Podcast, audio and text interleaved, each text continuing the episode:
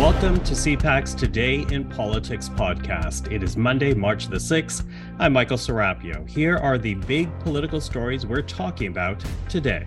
Continued calls for a public inquiry into allegations of foreign interference in Canada's elections. I think it's it's something that sounds nice on paper, but it's going to come up short against what people's expectations are. And the Prime Minister says work being done right now to prevent election interference is sufficient. All of those goals are related to processes that are ongoing as we speak for the 2019 election, we created a high level panel on election interference comprised of Canada's top public servants who are independent and professional and dedicated to this country.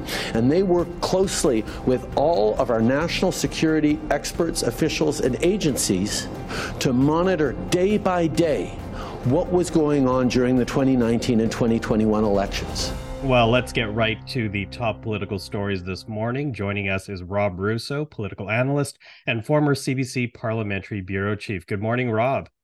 Hello, Michael. Pleasure to be with you. Uh, always great to speak with you. Uh, listen, uh, let's begin with the why here. Why is the prime minister pushing back against this idea of a public inquiry? Is it because liberals would end up looking bad? You know, that's a really uh, good question and, and um, a source of befuddlement, to tell you the truth, because the polls show that the Liberal government and our democracy are already being cast in a negative light as a result of what's being made public about Chinese interference. So it seems some kind of investigation that would make it clear the prime minister is open to a higher than usual level of scrutiny would actually be a smart move for the government, given the concerns that these polls are showing. Because if that doesn't happen, here, here's what we're left with, Michael.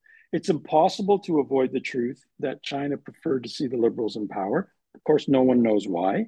There's a donation of uh, $200,000 uh, through a China friendly intermediary to the Pierre Elliott Trudeau Foundation.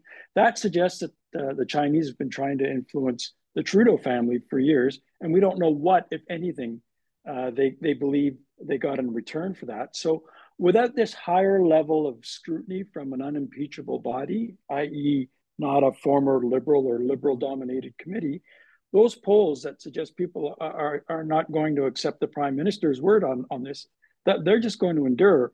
And the prime minister's word right now is, well, all is well. And if it wasn't, well, we can't tell you because of reasons of national security and it just seems that that's that's not going to hold it for the next few weeks. Yeah, so obviously we're watching this very closely. But you know, add to that the the parliamentary committee uh, investigating these reports of interference from the People's Republic. Uh, they unanimously passed a motion last week, and I should say the opposition members of that committee, they passed a motion last week calling for a public inquiry. Uh, can the prime minister ignore that call without looking bad? You know, here we have conservative uh, Michael Cooper already accusing Trudeau of ignoring the will of parliament. You have Jagmeet Singh saying the issue could affect the NDP supply and confidence agreement with the Liberals. Well, I mean, all, all of that depends on what, if anything, the prime minister does beyond you know what he's suggesting he's doing now, which is trust us, right? So, but there are problems with a public inquiry. Let's let's take a look at those before we look at the alternatives. So, public inquiry is going to take a while to get going. It can be limited in what it can uh, what can be said in testimony and what can be reported. It could be years before recommendations are drafted and implemented. So there are limitations to what uh, um, um, uh, public inquiry could do. So, but there, that doesn't mean there aren't things that the government could do right now, the prime minister could do right now to appease Mr. Singh and to try and restore some confidence. He could he could start the foreign influence registry. He could expel any diplomat that might have been involved in this. Uh, there's talk of students who were hired uh, uh, on the advice of the Chinese to, to help uh, with nomination meetings. Well, if that's the case, they could look into that, cancel the visas of any students or any other foreign actors who might played a role in attempts to influence our election. But the polling is clear. It suggests that voters don't believe the prime minister is taking this seriously enough. And that's a problem. And there remains this problem that we don't know who, particularly who in Canada and who perhaps in Canadian politics, might have collaborated with the Chinese efforts. We do know that most of those who the Chinese were aiming to help were liberals, and any investigation of that probably has to be taken out of the hands of the Liberal government in order to restore confidence in, in uh, what the government's trying to do to protect democracy. Well, you, you use the word confidence, and it does make me wonder because we keep hearing that, uh, regardless of the, the attempt from the People's Republic to, to interfere with the, the last two general elections, at the end of the day, they did not influence the results. Uh, what do you make of that? Yeah, that, that that's true. Uh, we we know that the, the results weren't affected, and we know that this has been going on for years. The, the, that's not the revelation, and that's not what we need to know. What we need to know uh, uh, the, the answers are really political. We, we, we, we need to know, um, you know, who, if anybody, was involved. Did anybody collaborate with, with the Chinese here? Um, we need to know whether or not anything has been done about those who might have collaborated. We need to know what the prime minister knew about this. When did he know about it? And what was his reaction to it? Because again, those polls are saying that he didn't take this seriously enough. That's a real question out there. What did the prime minister know? Uh, when did he know it? Was he told about it in 2019, for instance? And what was his reaction to it? What did he do about it? And those questions are, are apart from the fact that the Chinese, we know the Chinese are trying to influence elections. It's the prime minister's actions now that are in doubt. Mm-hmm. Now, uh, Justin Trudeau does point to the National Security and Intelligence Committee of Parliamentarians. Uh, he he says that's an an appropriate body to look into the matter. Is that committee, I guess, first and foremost, powerful enough to to ensure accountability? Uh, does that take any of the heat off of the Prime Minister to do more? You know, look, that committee's done really good work since it was created six years ago. Um, it's it's it's headed by impressive people who take intelligence matters seriously, but there are four liberals among the eight members of that committee. All of them are are appointed by the PM. That's about half of them. The, the so this issue, as we just said, needs to be beyond political reproach, and and the reasons for that is because the questions that need to be answered now are political. Like we said, China and others have tried to influence our elections for years. What we don't know is what the PM was told about those efforts. Uh, when was he told about them? And what did he do or not do when he was told about them? And those have to be beyond any political taint. Well, it's really interesting. Uh, Parliament does get back to business today, but it's only one week uh, before they go back on break again. It's hard to imagine that they're going to be able to dodge this issue or change the channel within five days. It, it's going to be very, very difficult given the polling that suggests that the prime minister needs to do more to be taken seriously.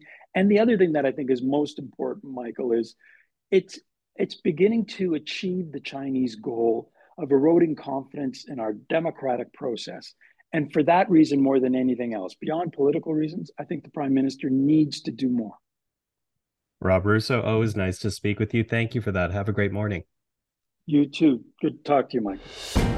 Right now, as we're speaking, our parliamentary committee is hearing directly from uh, national security experts uh, and officials as to the work that they've been doing over the past many years to counter ongoing uh, interference. Now, let's take a look at what political columnists, commentators, and editorialists are saying today. In the Toronto Star, Fred DeLorey argues the Intelligence Committee should investigate potential threats to our democracy. He writes According to recent polls, two thirds of Canadians believe that the last election saw Chinese government interference. The fact that such a significant number believes a foreign power influenced the outcome of our election is troubling to say the least. It undermines the very foundation of our de- democratic system. And if people lose faith in the fairness of our elections, they will lose faith in the legitimacy of our government as well. But a public inquiry is not the best way to address the issue a multi-partisan committee working with security officials is a better way to identify and address the problems and, and find lasting solutions to protect our elections for the future.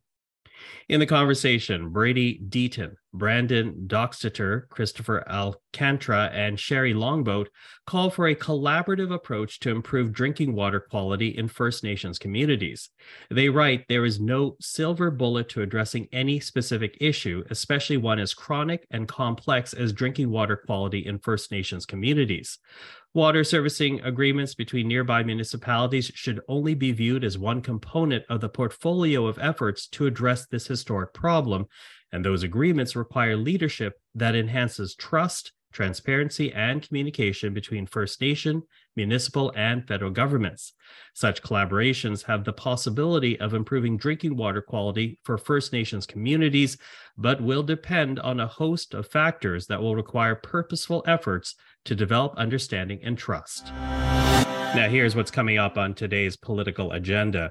The Prime Minister will deliver keynote remarks at the Canadian Federation of Agriculture's annual general meeting, and he'll participate in a question and answer period session as well. The Deputy Prime Minister, Chrystia Freeland, will meet with business leaders at the Prospectors and Developers Association of Canada convention as part of a pre budget consultation. Natural Resources Minister Jonathan Wilkinson will attend the Prospects and Developers Association of Canada convention in Toronto as well. Meanwhile, the Treasury Board President Mona Fortier will visit the University of Ottawa to announce funding for a new research hub that will improve pandemic readiness and the overall health and well being of Canadians. And in Regina, Minister of Families Karina Gould will make an announcement about affordable childcare in Saskatchewan. That's CPAC Today in Politics for Monday, March the 6th. Tune into Primetime Politics tonight on CPAC for coverage of all the day's events. Our podcast returns tomorrow morning. Have a great day.